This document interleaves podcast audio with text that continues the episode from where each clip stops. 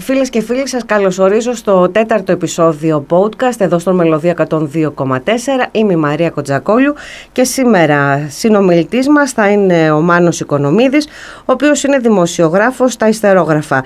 Ε, κύριε Οικονομίδη σας ευχαριστώ για την παρουσία σας εδώ μαζί μας σήμερα. Εγώ ευχαριστώ. Χριστός Ανέστη, χρόνια πολλά και καλές ακουράσεις. Χρόνια πολλά, λιθό ανέστη, να είμαστε καλά όλοι μας ε, βασικά, γιατί τα πράγματα είναι λίγο δύσκολα έτσι όπως εξελίσσονται. Ε, κύριε Οικονομίδη, παρακολουθείτε τα γεγονότα ως δημοσιογράφος, ως πολιτικός συντάκτης.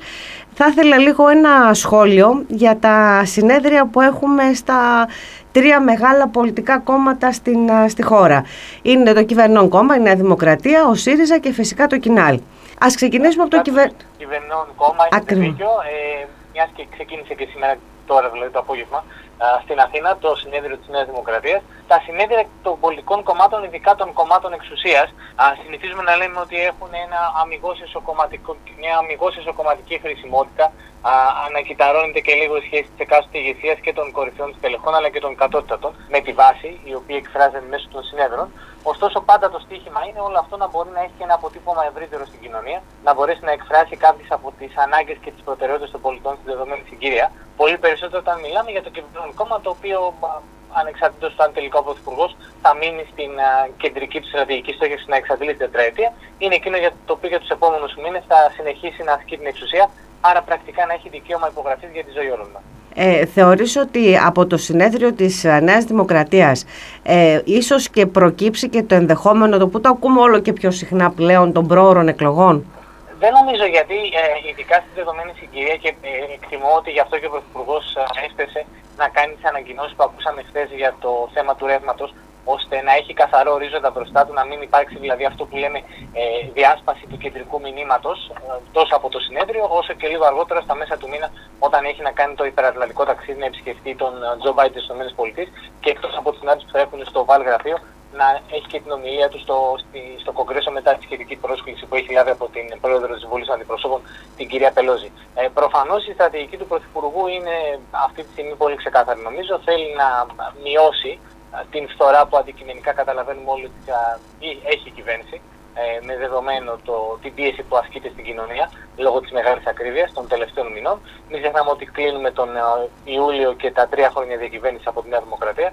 Αν σκεφτούμε ότι έχουν πέσει και διαδοχικές κρίσεις από την ίδια με τον κορονοϊό και τώρα η κρίση ακρίβειας που εξελίχθηκε σε ενεργειακή κρίση κυρίως και λόγω του πολέμου Ουκρανίας-Ρωσίας. Όλα αυτά νομίζω διαμορφώνουν ένα σύνθετο πολιτικό μοσαϊκό, το οποίο προφανώς ο Πρωθυπουργός θέλει να ε, προσεγγίσει με όρους πολιτικής ηγεμονίας, όπως τουλάχιστον το δείχνουν ακόμη οι δημοσκοπήσεις.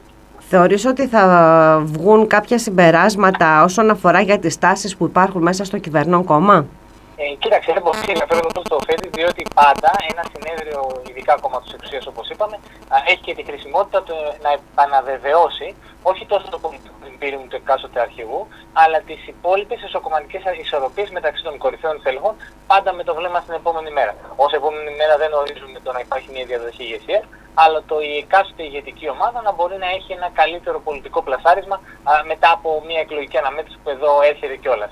Ε, έχει γίνει μια προεργασία. Προφανώς ο κ. Μητσοτάκης θέλει να ενδυναμώσει και τους δικούς του εσωκομματικούς θύλακε. Να μην ξεχνάμε ότι και αναδείχθηκε πρόεδρος της Νέας Δημοκρατίας από την εσωκομματική διαδικασία του 2016. Έχει κλείσει πλέον και 6 χρόνια. Ε, τώρα τον, τον Ιανουάριο δηλαδή έκλεισε 6 χρόνια στην ηγεσία. Προφανώς λοιπόν θα θέλει να φρεσκάρει και λίγο το στελεχειακό δυναμικό του κόμματος, νομίζω και με ορίζοντα και τις εκλογές, ώστε κάποια από αυτά τα νέα στελέχη να μπορέσει να τα αξιοποιήσει και στις βουλευτικές λύσει.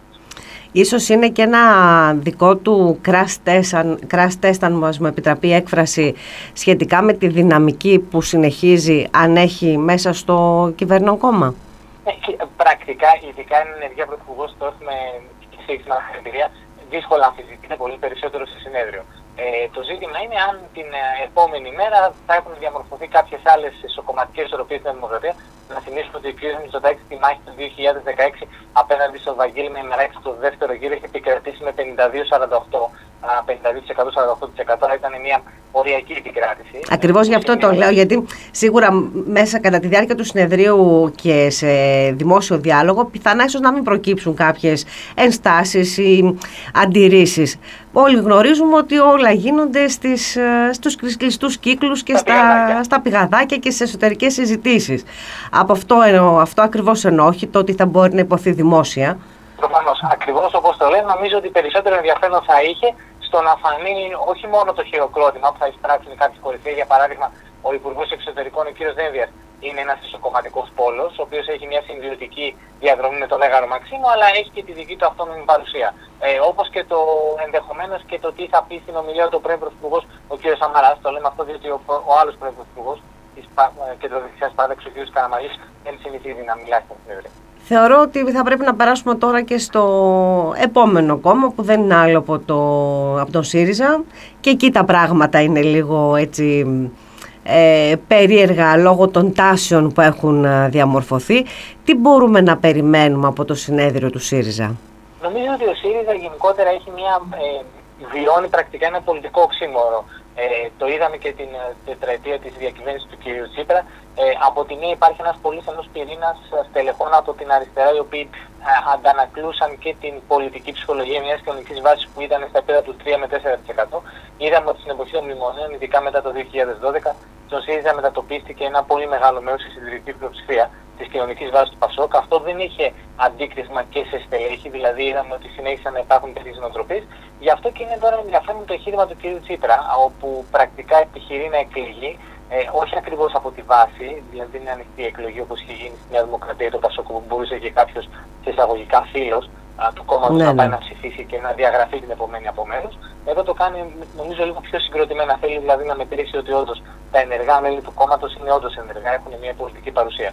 Το πιο ενδιαφέρον βεβαίως στο πλαίσιο το οποίο έβαλες μόλις είναι η εκλογή της υπόλοιπης πολιτικής ηγεσίας, δηλαδή κυρίως της Κεντρικής Επιτροπής, ε, διότι πρακτικά εκεί θα αποτυπωθεί αν αυτό το οποίο όλοι καταλαβαίνουμε ότι ο κ. Τσίπρας πρακτικά δεν έχει αντίπαλο στο εσωτερικό του ΣΥΡΙΖΑ, αν θα διαμορφωθεί και ως τάση της παρακάτω βαθμίδα. Από τις δικές σου πληροφορίες ή από τις συζητήσεις που μπορεί να κάνεις με συναδέλφους ή με πολιτικά πρόσωπα, τι πιστεύεις ότι μπορεί να, να ισχύσει, να προκύψει σχετικά με την ενδυνάμωση μία ή την ε, επιρροή, αν θέλεις, του κύριου Τσίπρα; Νομίζω ότι το πρώτο κράτος το είδαμε στο συνέδριο ε, πριν από δύο εβδομάδες, όπου πρακτικά το κομμάτι της ομάδας του υπό τον κύριο Τσακαλώτο, που αυτό ε, περιγράφεται ως ομπρέλα στο εσωτερικό του ΣΥΡΙΖΑ, πήρε ένα 25 με 30% περίπου της ισοκομματική ψήφου.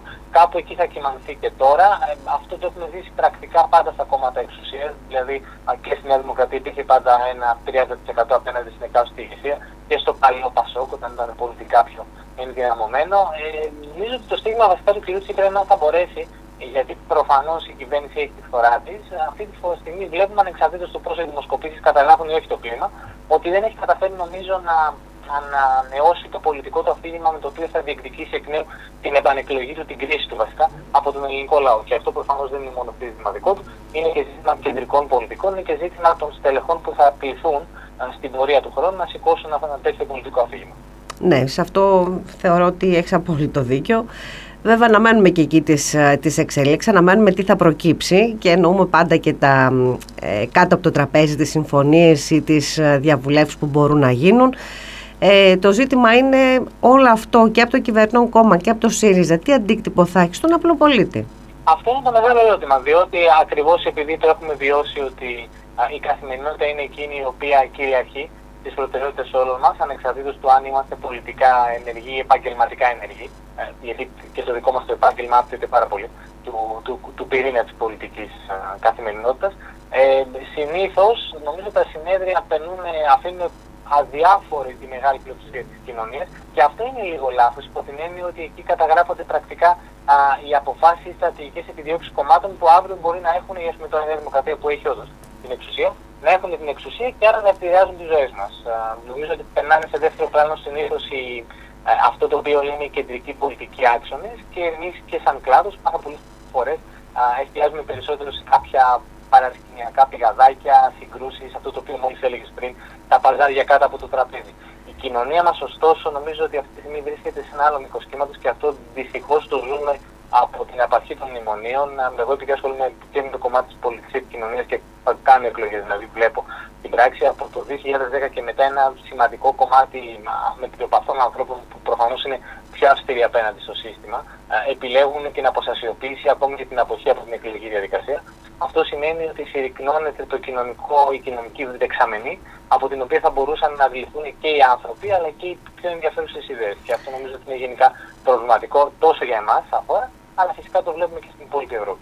Θεωρώ όμως ότι έχει και μια λογική όλο αυτό, γιατί ο κόσμος έχει ε, εκφράζει πλέον πολύ έντονα και μέσω των μέσων κοινωνικής δικτύωσης που παρακολουθούμε και βλέπουμε το τι σχολιάζεται και το τι αντιδράσεις είναι, αν θέλεις, και ένα βαρόμετρο της κοινή γνώμης ε, τα μέσα κοινωνικής δικτύωσης. Ε, δεν πιστεύουν στα κόμματα. Δηλαδή, ακόμα και να υποθούν κάποια προγράμματα ή ποιες πολιτικές θα ακολουθήσει το εκάστοτε κόμμα, είτε η Νέα Δημοκρατία είτε και ο ΣΥΡΙΖΑ που συζητάμε τώρα γι' αυτό, θεωρώ ότι υπάρχει μια αμφισβήτηση γιατί αν τελικά θα προχωρήσουν σε αυτά που εξαγγέλουν ή θεωρούν ότι μπορούν να κάνουν. Συμφωνώ απόλυτα και αυτό καταγράφεται και με εμείς τουλάχιστον που, που δουλεύουμε και το κομμάτι της ποιοτικής ανάλυσης των δημοσκοπήσεων. Είναι ξεκάθαρο ότι οι θεσμοί, είναι πρώτο από όλους στο πολιτικό σύστημα, έχουν απαξιωθεί την τελευταία δεκαετία και αυτό είναι νομίζω και το, το μεγάλο πρόβλημα το οποίο βεβαίω καλούμαστε και σαν κοινωνία και σαν πολιτικό σύστημα να διαχειριστούμε στη σημερινή συγκυρία. Οι πολίτες δεν πιστεύουν, δεν εμπιστεύονται, δεν εμπνέονται, δεν βρίσκουν ένα πολιτικό αφήγημα ενδιαφέρον για να τους σηκώσει ενδεχομένως και από τον καναπέ και να κινητροδοτηθούν. Και πολύ περισσότερο βεβαίως νομίζω ότι αυτό το οποίο επιστημονικά θα λέγαμε έχουν ξενερώσει από το πολιτικό σύστημα και τις διακυβερνήσεις των τελευταίων πολλών ετών.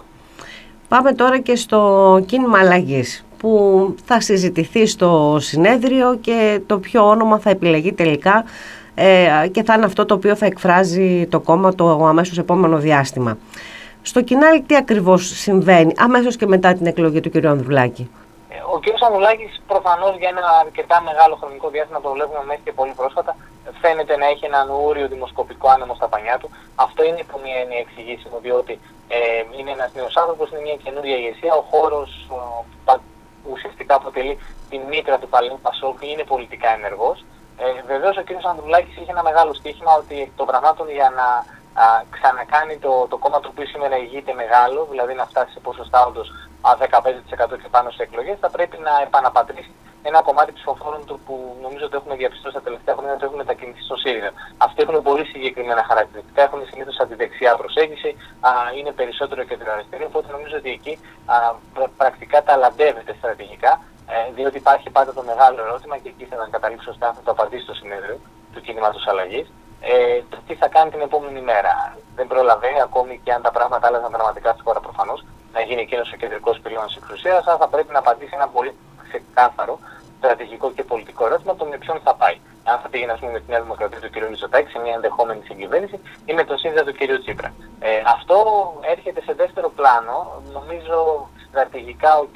Ανουλάκη το επεδίωξε, γιατί όλο το βάρος του συνεδρίου και των ενδιαφέροντό του έχει πέσει πρακτικά στην επιστροφή του ονόματος Πασόκ, έστω και με μια ενδιάμεση παύλα, Πασόκ κίνημα αλλαγής, στο πώς θα λέγεται το κόμμα από εδώ και πέρα.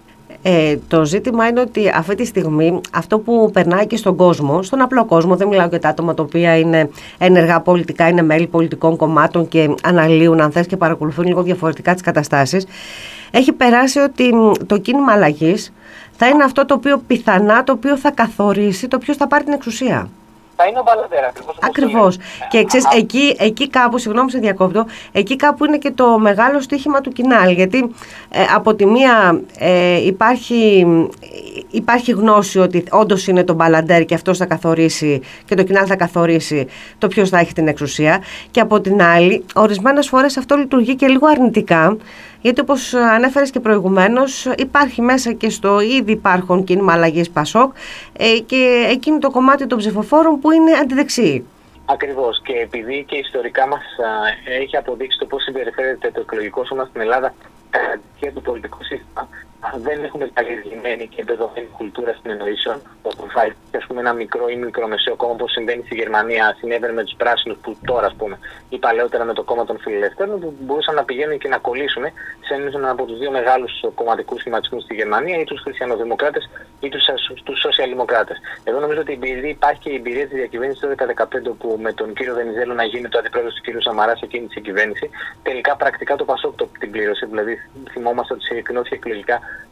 εκλογέ του 2015 κόντεψε να μην μπει στη Βουλή, πήρε κοντά στο 4%. Ε, από τη μία λοιπόν είναι αυτό, το οποίο προφανώς αρκετά στελέχη του Πασόκ κορυφαία το καταλαβαίνουμε, αισθάνονται πιο κοντά στη σημερινή εκδοχή της Νέας Δημοκρατίας με τον κύριο Μητσοτάκη. Από την άλλη, όπως πολύ σωστά νομίζω είπες, η κοινωνική του βάση έλκεται περισσότερο από το αφήγημα του ΣΥΡΙΖΑ. Οπότε εκεί είναι και η δύσκολη ισορροπία την οποία θα πρέπει να ασκήσει ο κύριος Ανδρουλέκη. Και εκεί νομίζω είναι και το μεγάλο στίχημα και το παιχνίδι σε εισαγωγικά που θα παιχτεί και στις εκλογές. Γιατί δεν έλεγε αυτοί, αυτοί αυτό που εκφράζουν ότι ναι, είμαι Πασόκ, είμαι, ανήκω στο κίνημα αλλαγής, αλλά επειδή τα πράγματα είναι πολύ συγκεχημένα, ίσως πιθανά να πάνε στο ΣΥΡΙΖΑ, να ψηφίσουν ΣΥΡΙΖΑ δηλαδή, για να αποφύγουν μια πιθανή συνεργασία του Κινάλ με την Νέα Δημοκρατία. Και αυτό είναι το μεγάλο στοίχημα του Κινάλα αυτή τη στιγμή, από την άποψη να πείσει και αυτό τον κόσμο. Γιατί θεωρώ ότι από αυτά τουλάχιστον που βλέπω, που διαβάζω, που εισπράττω τέλος πάντων, ότι είναι ένας σημαντικό ποσοστό ατόμων που είναι ουδέτεροι, δεν είναι πολιτικοποιημένοι με την έννοια του φανατισμού ή του οπαδισμού και έχουν έναν προβληματισμό. Έχεις απόλυτο δίκιο και η εμπειρία των εκλογικών ανακρίσεων στη χώρα μας έχει δείξει ότι ακόμη και ένα κομμάτι 10 έως 15% το οποίο συνήθως είναι περισσότερο α, εκλογικά μετακινείται πιο εύκολα, είναι πιο απαιτητικό και μπορεί να πηγαίνει να δίνει τη μία ή την άλλη από τις δύο μεγάλες παρατάξεις τη νίκη. Ε, στη δεδομένη συγκυρία δεν ξέρουμε ακριβώς το που θα, που, που θα καθίσει και φυσικά μέχρι να, φτάσει το, να φτάσουν τις εκλογές ο κ. Αμβλάκης έχει δρόμο μπροστά του, έχει παραλάβει από τη φόβη γεννηματά ένα κόμμα το οποίο άντεξε και ξαναέγινε, ε, όχι φυσικά μεγάλο, αλλά έγινε με πολύ δεδομένο και σε δίκο τουλάχιστον ε, πολιτικό αποτύπωμα και το θέμα τώρα είναι όντως το που ακριβώς θα, θα θελήσει και ο ίδιος να, να πάει. Οπότε μένει να τα παρακολουθήσουμε αυτά, μένει να δούμε πώς θα εξελιχθούν. Κάτι τελευταίο, είδαμε τις εκλογές στη, στη Γαλλία. Είδαμε το τι ακριβώς συνέβη με την κυρία Λεπέν και το, το ποσοστό που άγγιξε. Ε, έχω την αίσθηση ότι σε όλα τα επιτελεία, τα κομματικά επιτελεία και Νέα Δημοκρατία και ΣΥΡΙΖΑ και Κινάλ, θεωρώ ότι θα πρέπει να έχουν στην άκρη του μυαλού τους ότι αυτός ο θυμός του κόσμου, αυτή η αγανάκτηση, αυτή η οικονομική δυσκολία που αντιμετωπίζεις στο να, στο να ζήσει αξιοπρεπώς, όχι απλά μόνο να ζήσει καλά, μιλάμε για την αξιοπρέπεια πολλών ανθρώπων και πολλών συμπολιτών μας και πολιτών, ε, μήπως τελικά ε, στις εκλογές έχουμε και τέτοιες εκπλήξεις; Να δούμε δηλαδή ακροδεξιά στοιχεία να ανέβουν ε, ε σημαντικά στις εκλογές; Νομίζω θα ήταν πιο ενδιαφέρον να κάνουμε και τον διαχωρισμό. η κυρία Λεπέν, η οποία έτσι είναι η κληρονόμος της ναι, ναι. στη Γαλλίας, ε, πρακτικά κατάφερε να παρουσιάσει μια πιο light ας πούμε, εκδοχή του εαυτού σε αυτές τις εκλογές όπου κατάφερε να ενσωματώσει α, τις αγωνίες πολιτών που φυσικά δεν είναι ακροδεξί. Έφτασε στο 42% το οποίο είναι εντυπωσιακό. Μα εννοείται ότι ένα τέτοιο ποσοστό σε όποια, σε όποια χώρα και αν καταγραφεί δεν σημαίνει ότι είναι το πραγματικό ποσοστό των ακροδεξιών ατόμων μιας κοινωνίας και μιας χώρας. Είναι η αντίδραση των πολιτών θεωρώ. Δηλαδή κάποιος ε, μπορεί να, το, να, να ψηφίσει ένα κόμμα τέτοιες κατεύθυνση καθαρά και μόνο από αντίδραση σε αυτά που βιώνει στη ζωή του. Η λέξη κλειδί που έχεις αναφέρει είναι η οργή, ο θυμός της κοινωνίας. Ακριβώς. Καταγράφουμε ειδικά τα τελευταία πολλά χρόνια στις ευρωπαϊκές κοινωνίες. Δυστυχώς ε, μας απογοητεύει και η πολιτική λύση των Βρυξελών. Κινείται σε νομίζω αντιδιαστημικό αντι, σε πλήρη αντιδιαστολή με τις καινούριε κοινωνικές προτεραιότητες που υπάρχουν στην Ήπειρό μας. Και η Γαλλία νομίζω ότι θα πρέπει τουλάχιστον να έχει τρομάξει τους πιο μετροπαθεί, γιατί η Γαλλία είναι και μια πάρα πολύ ενσυνείδητη κοινωνία. Οι Γάλλοι δεν ψηφίζουν απλά τυχαία αντί. Ε, φάνηκε ότι ο κ. Μακρόν τους εξόρισε με την πολιτική του αυτά τα χρόνια. Οι επιπτώσεις του πολέμου στο κομμάτι της ακρίβειας και άρα της επιδείνωσης της ποιότητας ζωής και της καθημερινότητας όλων μας άρχισαν να φαίνονται. Θυμίζουμε ότι ο κ. Σόρμπαν επανεξελέγει πανηγυρικά στην Ουγγαρία. Ο κ. Βούτσι τη Σερβία βγήκε πολύ πιο εύκολα από ό,τι περιμέναμε. Και έχουμε μπροστά μας και εκλογές σε άλλες χώρες. Έχουμε δυνητικά στην Ιταλία. Στη Γερμανία, ακόμη η σημερινή κυβέρνηση του κ. Σόλτς, η τρικομματική κυβέρνηση της εργασίας, δεν δείχνει να είναι όσο ισχύει της κυρίας Μέρκελ στο παρελθόν, όπως και ο κ. Σόλτς δεν δείχνει να έχει το ηγετικό αποτύπωμα της κυρίας Μέρκελ. Και φοβάμαι ότι όλο αυτό διαμορφώνει, ε, για να επανέλθω στον πυρήνα αυτό που είπες, mm. μια θυμωμένη κοινωνία, σε όλες τις ευρωπαϊκές χώρες αυτή τη στιγμή, που μπορεί να την δούμε να εκδηλώνεται φυσικά και στην Ελλάδα. Ποτέ δεν ξέρεις πώς θα επιλέξει να συμπεριφερθεί στην κάλπη. Ε, η περίοδο του 12-15 νομίζω ήταν πολύ χαρακτηριστική. Ε, το ανέφερες και πριν, είδαμε και τα ακροδεξιά μορφώματα τα οποία ενδυναμώθηκαν στην Ελλάδα. Ακόμα και αν έχουμε το, το ευκταίο σενάριο να μην επαναληφθεί αυτό, προφανώς θα, υπάρξει, θα, θα υπάρξουν συμπολίτες μας οι οποίοι θα αναζητήσουν μια αντίστοιχη εκλογική εκτόνωση κάτι σαν εκδικητική λειτουργία θα λέγαμε για όλα αυτά που συμβαίνουν γιατί εντάξει δεν είναι εύκολες, δεν είναι εύκολες συνθήκες για πάρα πολύ κόσμο. Βλέπουμε τι γίνεται με το ζήτημα της ενέργειας βλέπουμε τι γίνεται με την ακρίβεια στα προϊόντα. Συζητά, συζητιέται πάρα πολύ και το θέμα της επισητιστικής κρίσης που τελικά μπορεί να μην υπάρξει που τελικά μπορεί να μην υπάρξει επισητιστική κρίση δηλαδή το να μην, υπάρχουν, να μην υπάρχει διάθεση προϊόντων. Αλλά όταν τα προϊόντα φτάσουν σε τιμές οι οποίες δεν μπορεί απλώς καταναλωτής να προμηθευτεί αντιλαμβανόμαστε ότι δημιουργείται θέμα και τεράστιο θέμα. Θα το ζήσουμε στην πράξη ακριβώς όπως το λες και να θυμίσουμε και ότι γενικότερα ο λαός μας ιστορικά έχει δείξει στα χρόνια της μεταπολίτευσης, που είναι η εποχή της αδιασάλευτης δημοκρατίας, ότι συνήθως συμπεριφέρεται στην κάλπη τιμωρητικά. Δεν επιλέγει τόσο ένα καλύτερο πολιτικό αφήγημα, αλλά τιμωρεί αυτό το οποίο θεωρεί ότι έχει, α, του έχει διαταράξει τις ισορροπίες στην καθημερινότητά του.